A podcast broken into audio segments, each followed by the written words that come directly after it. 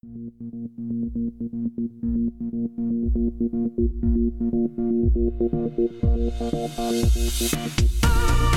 everybody, welcome to TCP Talks with Jonathan Baker and Justin Brodeur from the Cloud Pod. In this series, we're bringing you interviews with the best and brightest leaders and heroes from the tech and cloud industry.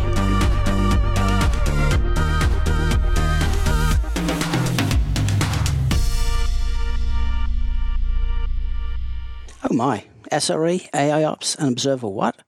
Let's untangle this mess with Chris Riley, tech advocate from Splunk. Well, thanks for coming on today, Chris. How's it going in this uh, interesting time we're in? Oh man, it is. Uh, you know, I think every day has a a new vibe and new feeling, at least for me. so it's it's a it's a roller coaster. Um, but yeah, I mean, uh, highly productive, I'd say. Um, doing a lot of things, um, but the outcomes and and how we operate is is completely different.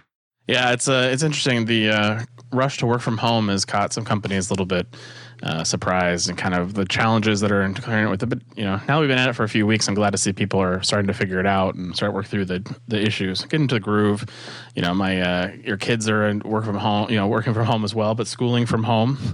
Uh, so it's all been really interesting. But maybe uh, for those who aren't as familiar with you, Chris, maybe you could uh, introduce yourself a little bit. Sure. Um, so, Chris Riley, obviously, we got that part down. Uh, I am DevOps advocate for Splunk. Um, what does that mean? Uh, it means that externally, uh, I engage with the practitioner community, very focused on on practitioners, people who who are in the weeds using the technology day in day out. Uh, and then internally, I work with our teams to um, make sure that we we understand um, what's going on in the market and what is going on with the practitioners. Um, I'm uniquely positioned uh, in a department inside of Splunk called Research and Advisory. And basically, we're kind of a strategic function, um, bolt on sidecar uh, to the um, DevOps and IT markets um, focus areas. Interesting. So, you know, Splunk's been doing a lot of acquisitions. They picked up Victor, VictorOps as well as SignalFx. How does that kind of all play into this DevOps world and where Splunk sees themselves as playing in DevOps space? You know, the recent acquisitions have fallen into that DevOps category pretty squarely. Um, especially SignalFx for observability around microservices, uh, Kubernetes and and the complexity of modern application architectures. Um, before that, VictorOps. VictorOps really spreads, you know, both from traditional IT, um, if that's an appropriate term. um, I, I, should just say IT and application development.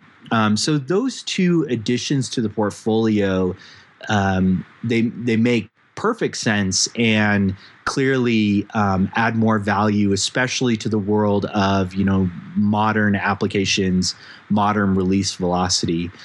Splunk has always had um, apps for monitoring delivery chains, and uh, the cool part about that is is the Splunk core platform really helps organizations go closer and closer to what I call value stream um, which is measuring your pipeline's impact over a long period of time, in addition to monitoring of infrastructure and metrics.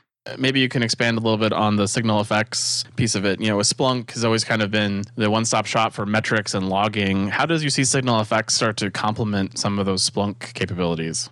I'd be remiss in not kind of going into a definition of observability here. Um, and I think anybody who's lived setting up Kubernetes and building microservices already kind of gets this uh, intuitively. But as we move from stateful, monolithic type applications, the interaction between the different layers of the application and services become increasingly more complex. And typical monitoring approaches are really good for those stateful environments and surfacing uh, relevant data for the infrastructure there.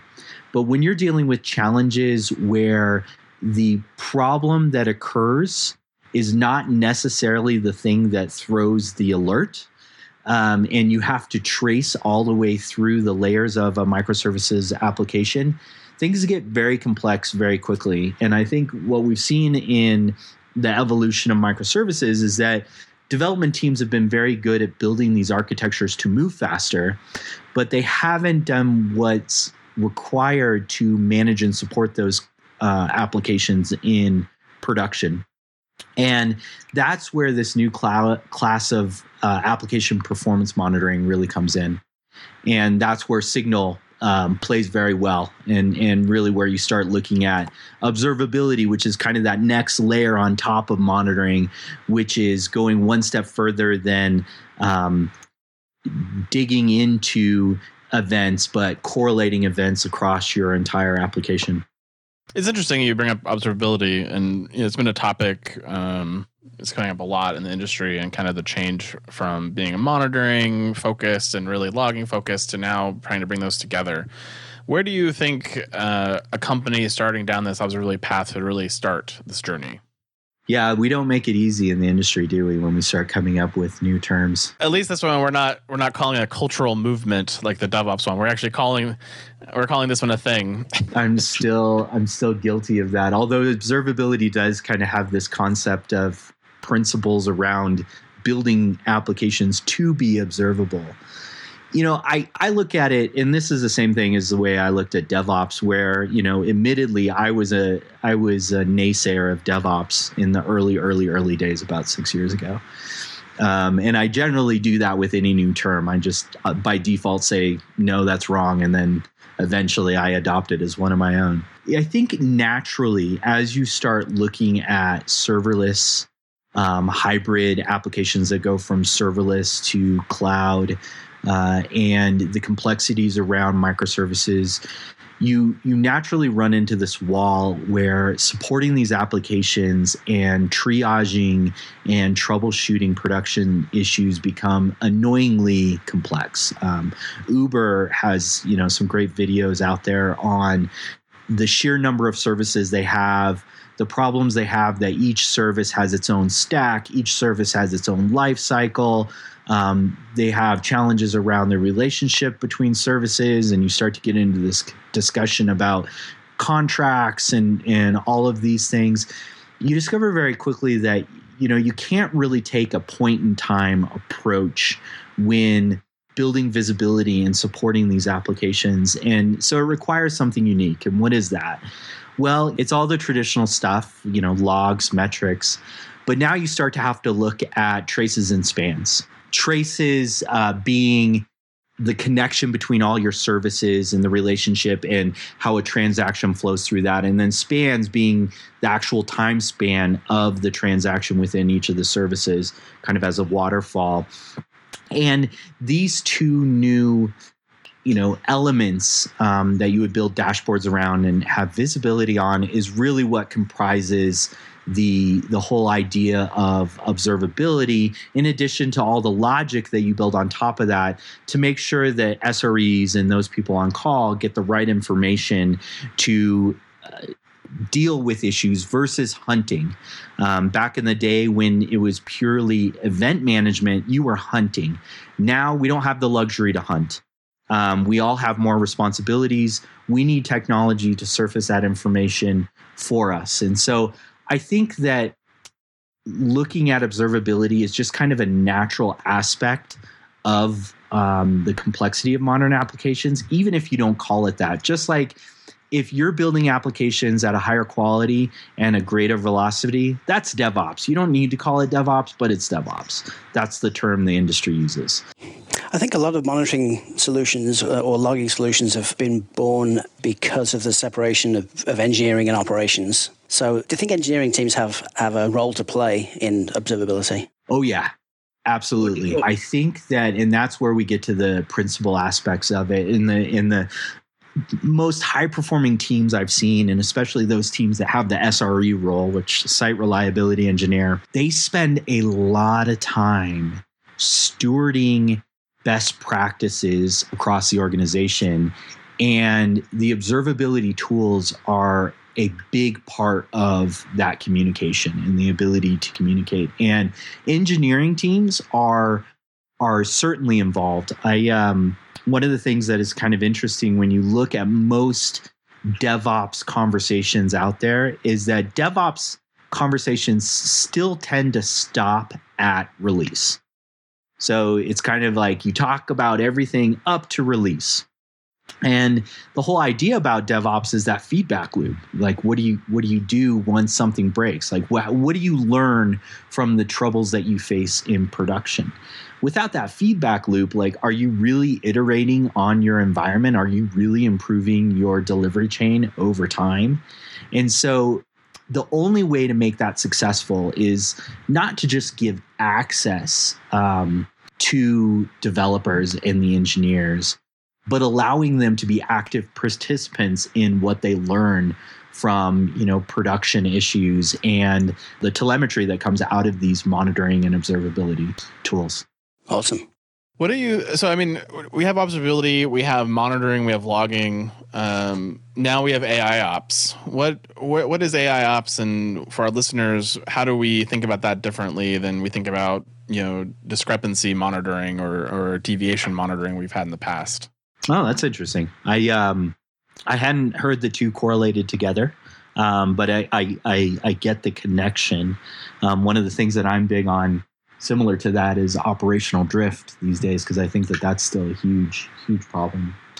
So AI ops, uh, like all of these terms, the benefit of the terms is for us to have a conversation about specific tooling and processes. And I think that it doesn't matter what the term is if you can look at it from the problem perspective and say that you know this is a challenge that deserves um, specific lingo and um, focus to have a term around it then it then it makes sense. Now ai ops is now uh, is become more or less an accepted industry term. And I've heard a lot of very definitions from DevOps for AI applications to, you know, kind of no ops, which is fully autonomous operations. And it's neither of those. And ultimately, what it is, is as we make more complex environments, we expect more from our engineering teams. We expect more from everybody, everybody uh, in the delivery chain. People are more and more accountable for the applications that they build. You can't just put all of this new workload on people and not reduce the effort from the human. And that's really what it comes down to is is taking those tasks that are repeatable or events, issues that happen frequently and addressing them intelligently and automatically so that the human investment is truly spent on absolutely critical elements of the system that require that human um, element. And those that don't are are handled automatically so that's the whole idea around the umbrella of ai ops and it comes in a lot of forms once you really start talking about AI ops, and my preference would be to always talk about the use case first. Um, so some of the use cases are, you know, um, automatic running of runbooks, for example. Um, disk full, you clear out a disk things of that sort, restarting services, et cetera, et cetera. So, you know, that's one element. Another element in the world of incident response is um, correlating similar incidents to your current incident. So you have some historical data on how similar incidents to the current one have been resolved. Um, so hopefully to triage and get to resolution faster, but also recommend people to bring into the firefight um, based on their expertise and incidents they've responded to in the past. So these are various areas where it, it starts to come together. I think we've been talking about AI. We talk about AI in pretty much every space constantly. and I mean it's kind of just it's it's there, but specifically when we talk about AI ops, you know, this this is what we're discussing is is making the human element um, more streamlined.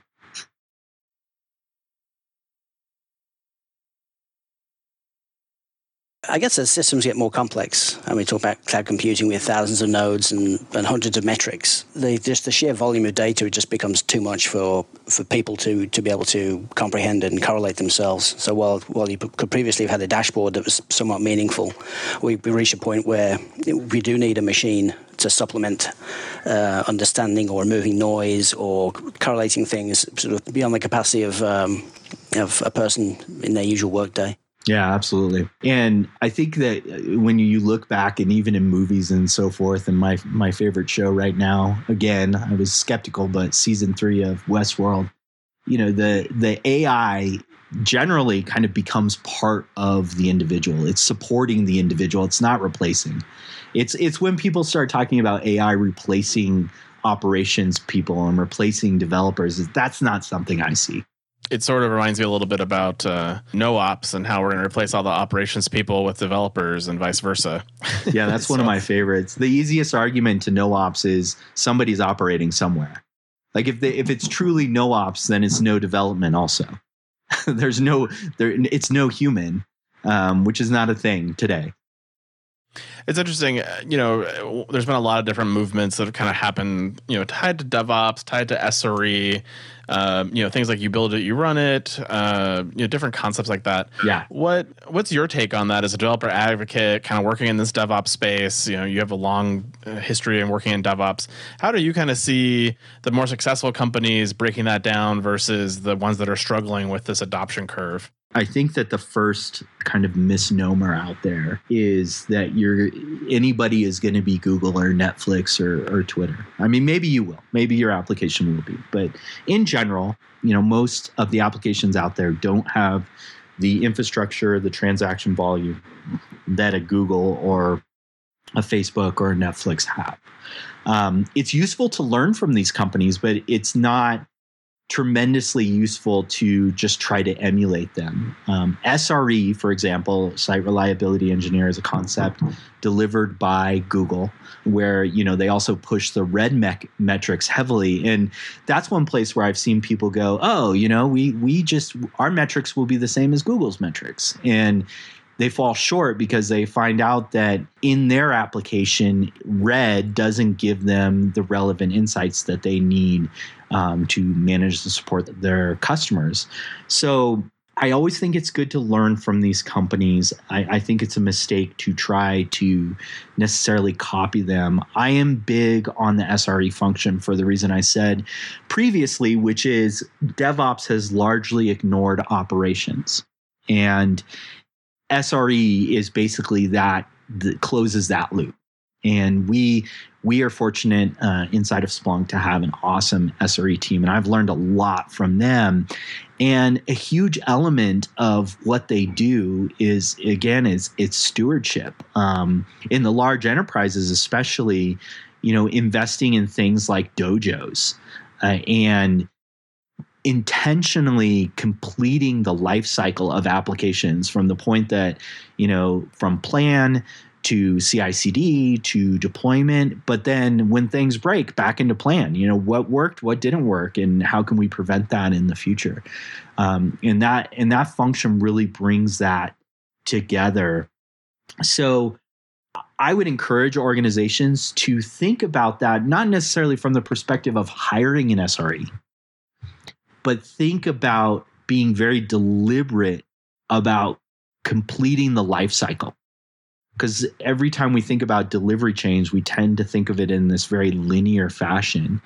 And that in my opinion is not truly devops. We have to comp- we have to close the loop. And that is also where you start to get into the next area where i think companies are challenged, which is they go fast without building the guardrails for going fast. So they get very good at automating and deploying their applications without building the framework to do that over a long period of time. And that's where I talk about treating your pipeline as an application. So if you think about your company's pipeline and all elements of it orchestration, your backlog, your release automation, all of your testing, um, all of the observability stuff on the production side, the support, incident response. that is kind of a product that you're delivering to your developers.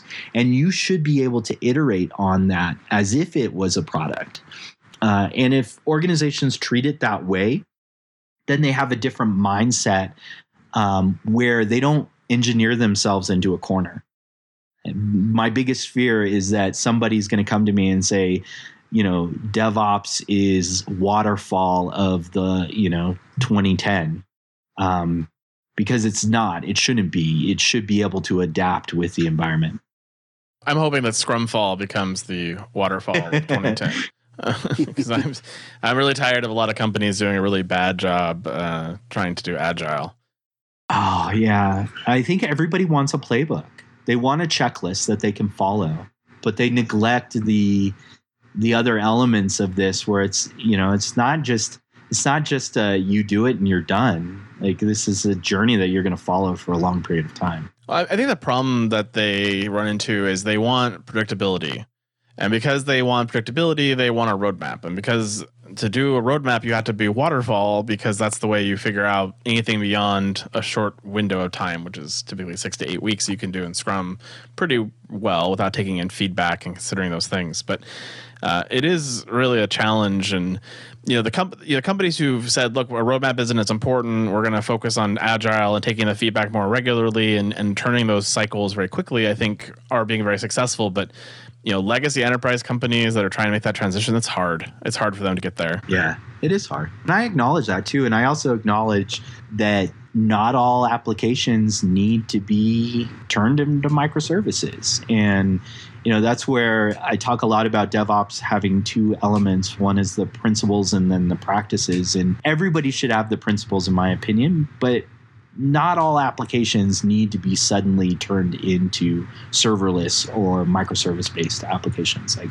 sometimes their value is best exactly where they are. But Chris, that's what Google's doing. yeah, I know. yeah, but Google.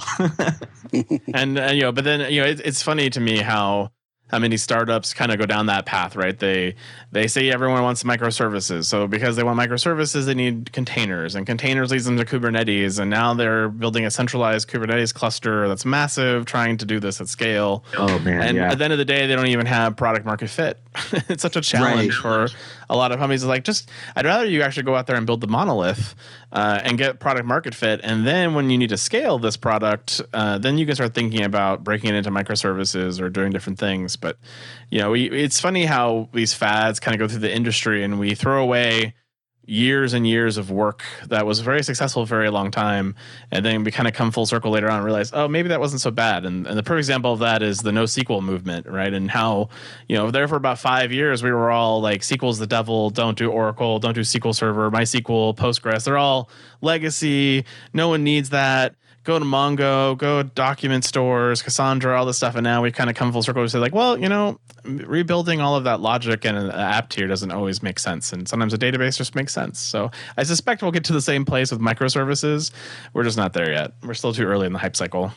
It's happening though. It, it really is. I, especially when you when you see things like um, the 2017 video from Uber where he illustrated all the challenges that they're dealing with with microservices because they have thousands of them, and you're you're like, wow, that you know that sounds really hard. And and at the end of the video he goes yeah we're actually thinking about you know consolidating some of these services.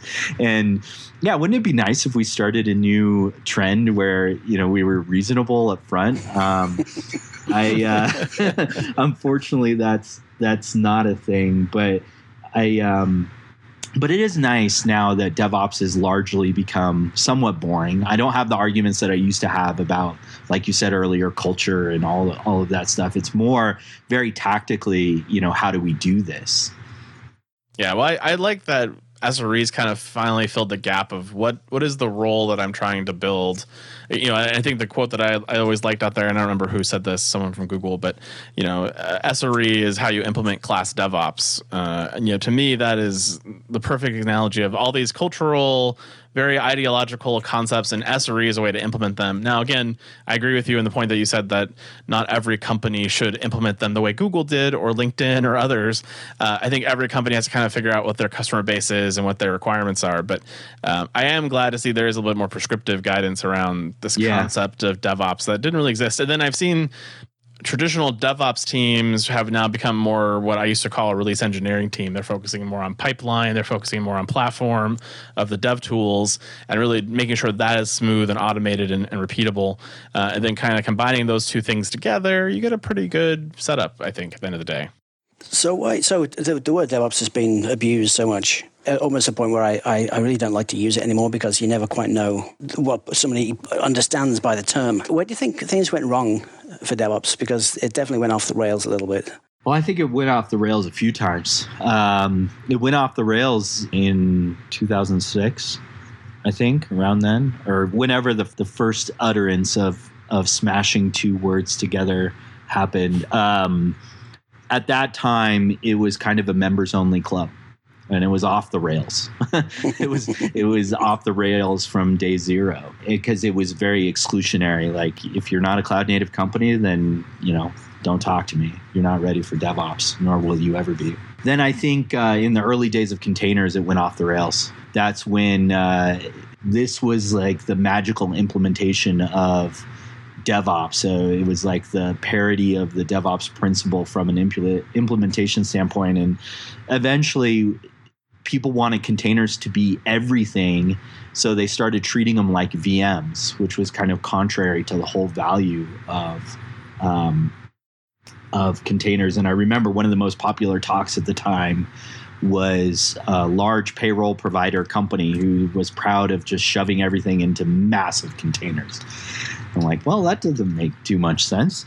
Um, and then right now, you know, I wouldn't say we're necessarily off the rails. I think the problem that we see right now is that too many people are itching in their seats to come up with the next term to replace DevOps. And I don't, I'm not a big fan of that. Um, I think that we're, you know, maybe in the, the later adolescent years of, of DevOps and we're finding our way and understanding ourselves a little bit and we have something to to build on top of. Um, but I, I think that this is where the new confusion comes in is because we have a lot of new terminology that is parallel to or at some level with inside of DevOps that starts to confuse the conversation in, in even even more because if you immediately jump from the term DevOps to continuous learning or you know pick your term of, of the week, then you're even more confused. And and I wish it was you know we we're all techies. We want very tactical like you do this you do that you have an answer. We all hunt for that. I wish it was that simple. It's not. Unfortunately we all have to be very discerning when it comes to educating ourselves on these concepts. And it forces us all to be curmudgeons but that's also what makes us lovable yeah, I think I, I think people people made make mistakes with DevOps because they want the easy button. They want they want to bring someone yeah. in to implement DevOps for them. And um, sure, you can you can have tools to support it, but even even if you go back to the Phoenix Project book, it wasn't about look here's a solution. This is this is how you fix it. It was about the journey. And I think when people people forget they need to go on the journey, yeah, they, they they come out with the wrong impressions at the end of uh, the whole thing. Just like SRE, people will rebrand their their NARC as SRE team, or they'll have an SRE team that has no um, no engineers, no software engineers in it. it's, yeah, it's um, it's just that it's a big. They become buzzwords for for recruiters rather than meaningful processes. The desire for DevOps in a box has not only led to a whole class of toolings. It's made a lot of false starts for people, and also the companies that try to implement DevOps and waterfall. They initiate a project and they're like, okay, project starts today. In six months, we are going to be DevOps. and that's how they, they approach it. that's, that's how most of my cloud projects have gone. Like, we're going to be on the cloud in two years. And you're like, yeah, yeah, okay. If that is that the expensive way you want to go to the cloud, that's great. But uh, if you want to do it the right way, with the right, you know, platforming and, and really thinking it through, it's going to take more like three to four years and to do it even sort, sort of close. And I'm going to tell you, we'll probably get three years into it and realize we did it all wrong and want to change it again. So it's just one of those uh, unfortunate things with cloud and, and these technologies is that they they take a long time to turn these ships and and move them in a different direction sometimes. Yeah, and I think that that's why it's important for for high performing engineering teams to celebrate their their small wins. I mean, I I interact with a small uh, engineering team on a regular basis who, you know, setting up their new um, authentication. Oh, I don't even know what you call it, but you know, secrets management and all that stuff was a huge win, and and being able to celebrate that is a big deal because it matters a lot. That success will matter a lot for the long term viability of their delivery chain, and and I think that's important we do something similar. We we you know we buy cakes and we have a party and you know congratulate the teams for delivering every quarter or every sprint or whatever it's going to be that we have kind of that cadence. But yeah, I agree with you. I think you know even the smallest thing that's plumbing in the back end something should be celebrated and really you know encouraged by your team because if you don't celebrate those little wins, you'll never get to the big wins to celebrate those. Exactly. Yeah. Uh, so one of the big challenges that I think we're seeing in the industry is this breakdown between DevOps concepts and ITSM, and particularly change management um, and incident management, problem management. These things that are not really designed for agile. How do you see uh, that starting to get rationalized out there in the in the business? You already kind of touched on it. As we a lot of times we're adapting systems that were put in place before some of these you know more modern practices sre and so forth and on call i think if you've ever been on call you know how bad it is um, and how frustrating that can be. And i've yet to really find somebody who's in love with their ticketing uh, system. So there definitely kind of had to be an evolution there. And now we break into I think you have ITSM, you have incident management, and you have incident response as two kind of separate things. And the best way to look at this, um, and it seems super nuanced, but it really isn't when you think about it, is that when something breaks, the amount of things that have to come together in a very short amount of time is tremendous. Um, you have to have people, you have to notify those people, you have to surface alerts, you have to surface relevant information related to the alerts, um, and you, if it's a catastrophic error, you need to bring in other people who are related to the to the um, incident. And ITSM systems weren't really designed for this. I, I see your ITSM as being your um, your medical record or the Carfax on your car. It's a system of record. Um, and what incident response is all about is 100% about mobilization. And at that critical window, kind of the fight or flight window, where all of your senses come together, you have to be able to get to the right person at the right time as quickly as possible in the best way possible. You need to surface what they need to do their job as quickly as possible before you get your car into the shop to have the final resolution or the whole picture brought brought together. And so, you know, we would love all of our existing approaches kind of blanket over everything. The interaction between incident response and ITSM has to be very tight.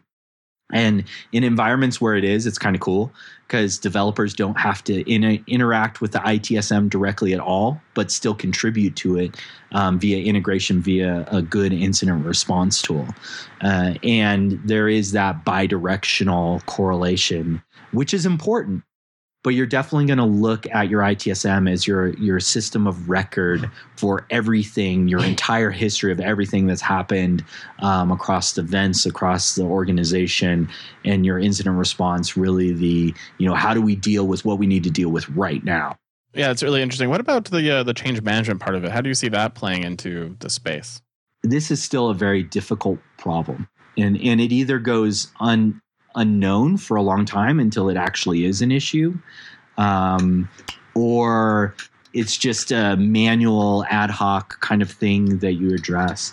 Um, even in the world of incident response, I'll, I'll be honest. Um, if if somebody is not actively, and it's usually the SRE role, actively curating policies, escalation policies, on call schedules on a regular basis, your integrations, how your integrations roll up to alerts and incidents, then even that poses um, challenges down the road. you can even have technical debt there, um, which is unfortunate, but it, it's just the reality.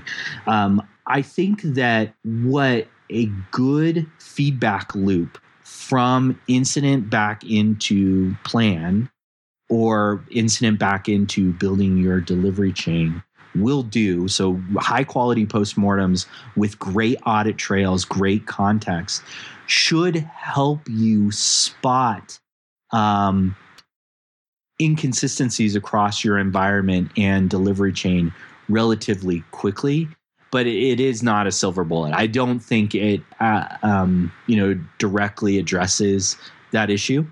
Uh, and I think that that's an area where organizations are still struggling. Um, but I also don't think you can turn to your classic CMDB to to solve that problem for you either. Um, there is some really interesting ways to use monitoring to measure the difference across environments, and I think that that's one way to do it actually. Um, but there is no magic bullet, unfortunately. There's some great tools for for monitoring drift. Uh, I wish there was equally as good tools for monitoring drift of processes, because people say they'll they'll do things one way, and then you realise six months later that they actually don't do it the way it was documented. And yeah, it's so some of the really cool tooling that I've I've seen come out is all based on a repo of some sort that you consider to be your truth set but what if it's not your truth set? You know it's a it's somebody who has to manually determine that that actually is the truth set. And then you have a whole other problem. Yeah the number of times i've heard somebody say they're going to build a, a new tool to to uh, aggregate all the other data because all the other data sources are, uh, are, are wrong. And the first question is well what data are you going to put into it? Right. Well it's been really been great to have you here on the show chris. Uh, i know you have a podcast where you want to share do you want to share that uh, information how to find you on the internet so I'd love to connect with anybody who's uh, listened to the podcast and uh, build on these conversations. I have my own podcast called Developers Eating the World, focused on practitioners um, getting in the weeds of how they build their environment, very stack specific. Um, find me on Twitter at Hoarding Info, and of course uh, LinkedIn as well. And yeah, please, I'd encourage anybody to uh, reach out um, or use me as as a way to connect you the dots with other people in the industry because that's one thing that we're fortunate in having as advocates is is a lot of connections to other people in the space. We look forward to uh, having you on the show again in the future, or maybe join us for the main show and talk about cloud news and all the fun things there. I'd love to. I, I think that that's such a cool cool concept. So, yeah, I appreciate it. Thanks for having me. Yeah, thanks for joining us. Thanks, Chris. Visit thecloudpod.net to subscribe to the show, join our Slack channel, or sign up for our weekly newsletter. You can also find information on reaching our audience through a CloudPod sponsorship opportunity. A big thank you to today's guest, and thank you for listening.